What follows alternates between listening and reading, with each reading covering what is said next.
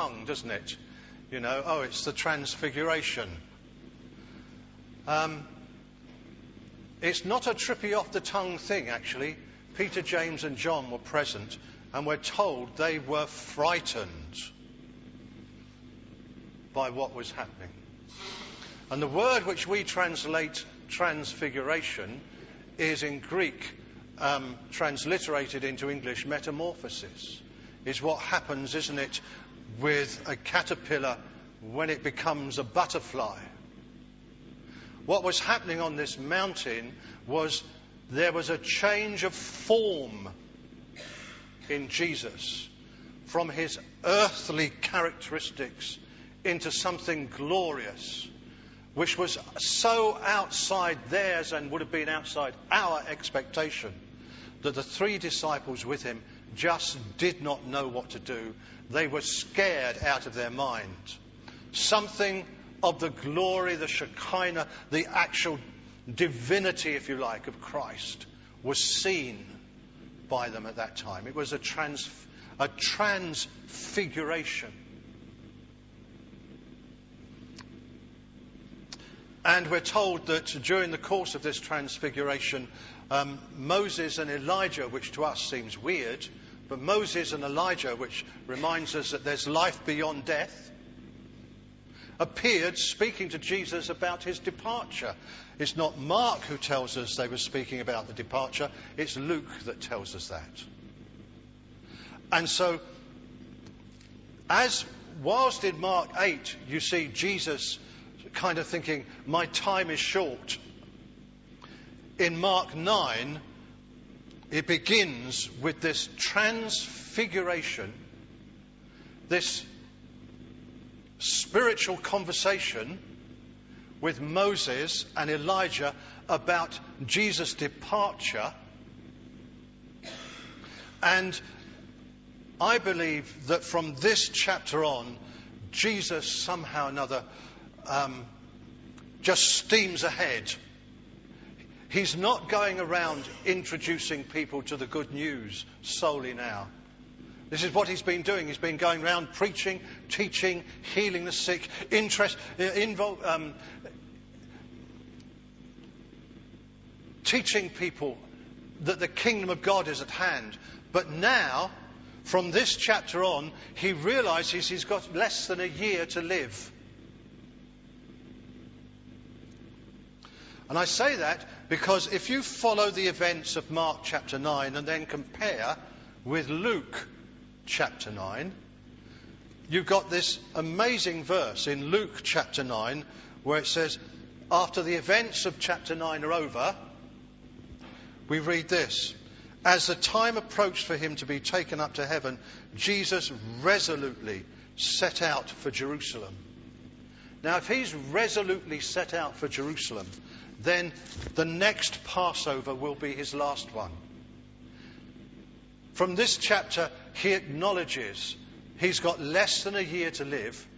He's got a lot of stuff to do. He has to steel himself. He has to go to Jerusalem. He has to get his disciples there with him with some measure of understanding what it's all about. So they're going to be troubled in mind as they are in this chapter in Mark because all kinds of um, um, paradigms are changing. Mindsets have to be changed for them. A new worldview has to be sort of um, has to be seeded inside them because what's going to happen in Jerusalem when Christ dies and raises, rises again is going to change all their Jewish expectations, all their understanding of how God works, all their understanding of what it means to be a great person a worker for God. Everything is going to be transformed. And Jesus now has less than a year to prepare his disciples for what they don't yet even begin to understand. Um, I love actually this verse in um, it's Isaiah 50 verse 7 and it sums up it, sort of fills out that verse that Jesus set his face like to go to Jerusalem. Um, Isaiah verse 50 verse 7 says this. I offered my back to those who beat me, my cheeks to those who pulled out the beard. I did not hide my face from mocking and spitting. Because the sovereign Lord helps me, I will not be disgraced. Therefore, I have set my face like flint, and I know I will not be put to shame. We have to understand from Mark chapter 9 onwards, Jesus understands what's ahead of him. And that which I've just quoted from Isaiah 50, he understands to be ahead of him. Now, what an awesome leader. What a brave character. What an incredible God in man should know that that's ahead of him and yet proceed with it with such boldness and compassion for those he's going to die for. Isn't he wonderful? That's the hope of the world born in the Middle East.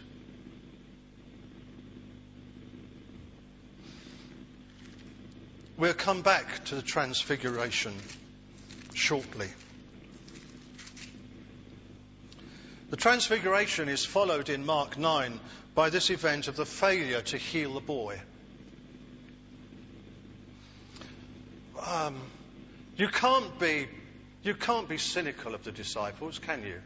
Not honestly. When did we last heal a boy? We can't be cynical of them. But they had been out doing stuff in the name of Jesus beforehand, which is what many of us haven't done, perhaps for a long time. And on this occasion, they failed. Now, what has really struck me in this passage is the plea of the Father, that little conversation with the Lord Jesus. Jesus asked the boy's father, How long has he been like this? From childhood, he answered. It has often thrown him into the fire or water to kill him. But if you can do anything, take pity on us and help us. If you can, said Jesus, everything is possible for him who believes. Immediately, the boy's father exclaimed, I do believe. Help me overcome my unbelief. And that really struck me because where he says, if you can do anything, take pity on us, the Greek words used there are quite strong. The word, if you can do anything, could legitimately be written like this If you run to the aid of those who cry for help. Now, I don't know how a word comes to mean that, but that's what my lexicon tells me. I think it's called a lexicon, isn't it? Anyway, that's what my book of Greek words tells me. If you run to the aid of those who cry for help, well, nothing, no word could better get to Jesus, could it? That's exactly why he's here. To run to the aid of those who cry for help. And then he says, Take pity on us. And the word he uses is this word compassion, which now you're becoming familiar with because every time I mention it, I say it means bowels of mercy. So if you're the sort of person who runs to the, to, to, to the cries of those who uh, runs to those who are crying out for help, and you've got any, any issue of mercy, help me. Now, how can Jesus resist that? This man brought his son to Jesus because that's exactly how he felt. It was the desperation he was in. And the disciples couldn't do anything about it. Jesus was up a mountain. And Jesus says, If you can. And now I love this now. I've not really understood it. I do believe. Help my unbelief. And now I have to cry, Of course he believes. Can't you see he believes? This is why he's traipsed across country with his boy and brought him to Jesus. This is why this passion is in his heart. If you run to the help of those who cry for help, then please let your compassion pity us. Of course, this guy sees that Jesus is the only one who can do it. It's just that he's just been so let down by disciples who, unfortunately, for whatever reason, couldn't do it and then sidelined by an intellectual or theological argument opened up by, by the teachers of the law with the disciples, so that now it's nothing to do with his son, it's now it's to do with the theological reasons why you couldn't heal him, and why you're wrong, and why we sure ought to be able to heal him. We've done our healing, and we know we're right. Well, you didn't do it this time, and now the poor man and his boy are back there. When Jesus arrives the hope. Lord, can't you just feel this man cry? And of course, Jesus sorts it. You deaf and dumb spirit, come out of him now and never return to him.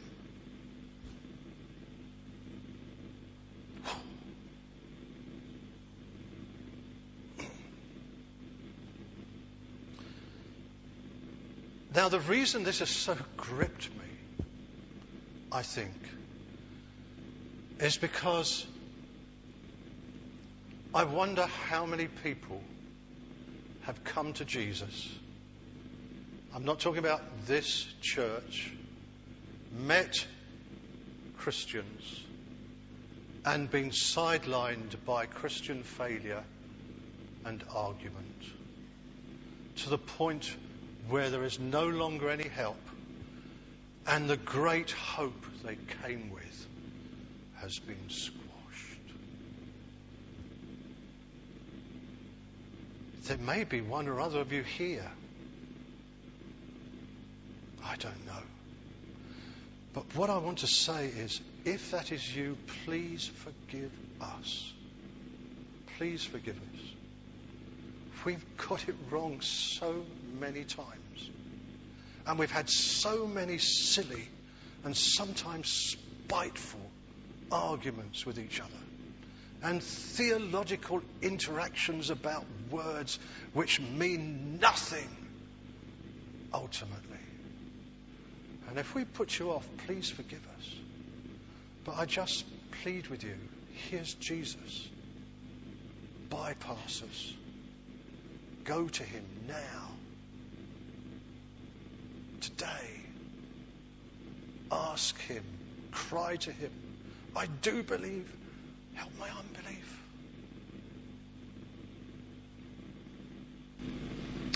And I want to cry, Lord, ransom the many people we've all heard of who are now outside the church because once they were inside. And Lord, will you take us through the paradigm shifts and the change of mindsets that may be necessary to make us the people of God that others come amongst and we can bring them to Jesus.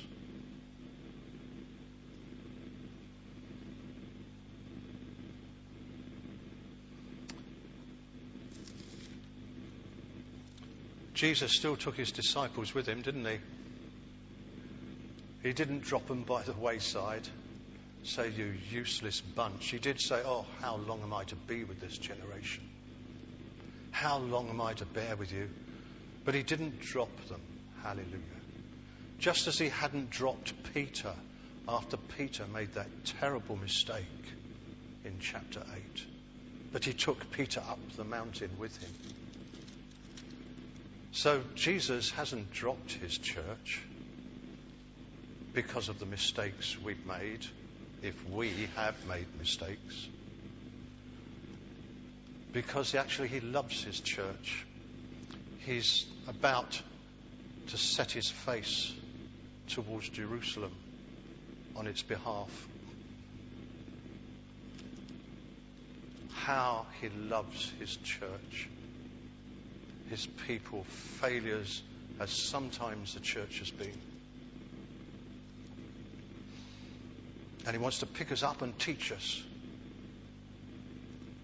So I want to go back now to that transfiguration because Peter kind of messed it up again. But I can't find anything in my heart to blame him, honestly. I think if I had been Peter, I would have been no better and perhaps a lot worse.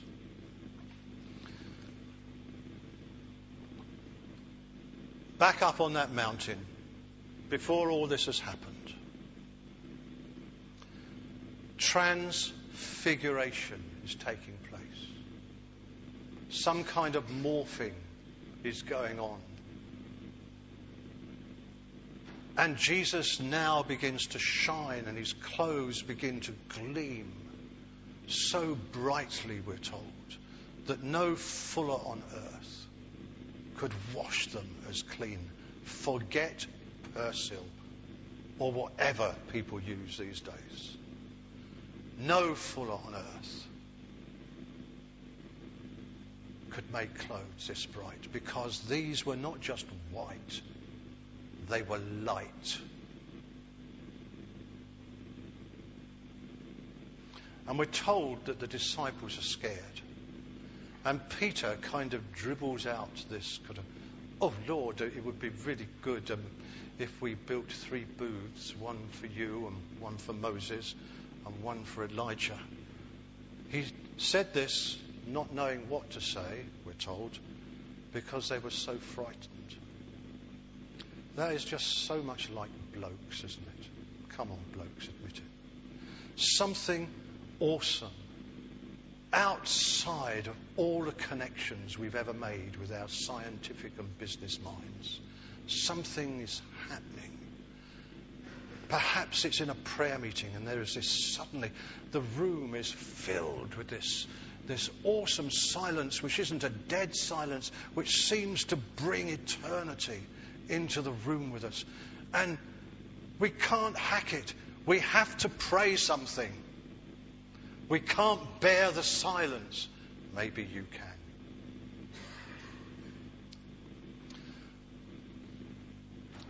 It was just in the nature of Peter to want to do something. He had no idea how to handle this experience. It was so beyond his expectation and understanding. He had to do something. Okay, let's build some booths great to have a record of this. And then a cloud came down and covered them. And a voice spoke out of the cloud.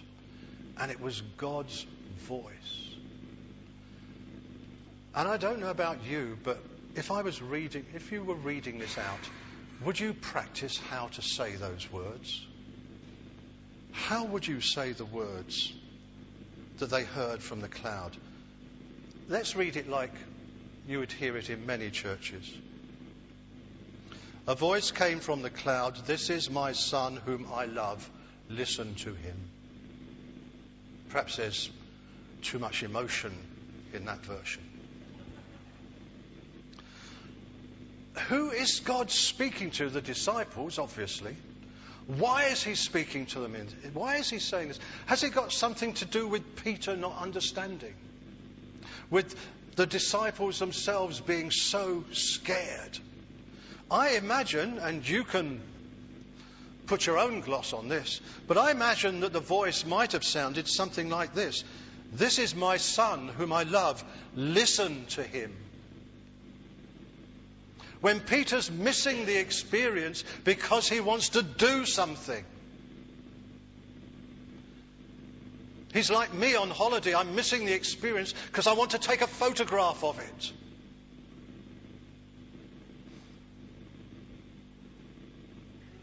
And God is saying, This is my son whom I love. Listen to him. And that sometimes means stop don't do anything. Listen to him. And I just wondered, well, for me, that is the strongest word that comes out of the whole of this chapter. Next week, we have a conference. We are doing the conferring.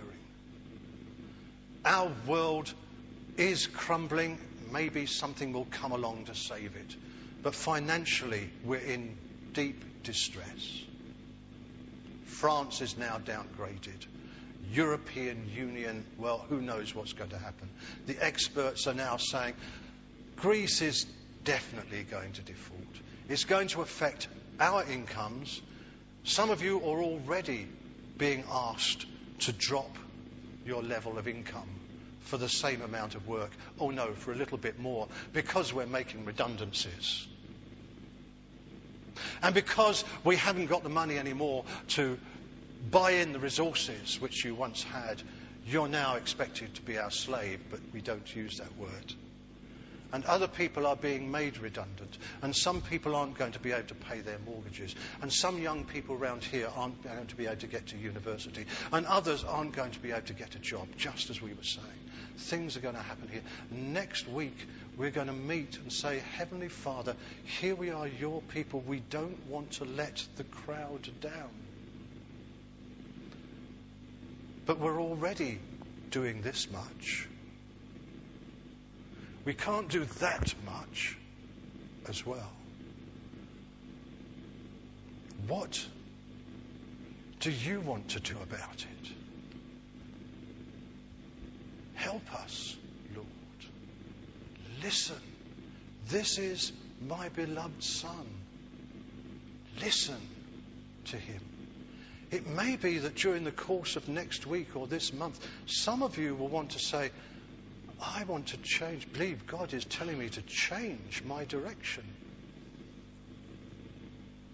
Or to stop doing those things just to do that thing. Who knows? But there are going to be people out here who really, if they knew about a Saviour, are going to come and say, if you're the kind of one that runs to the, the help of those who cry out, have compassion on me. And God has called us to be his hands and his feet and his eyes and his body.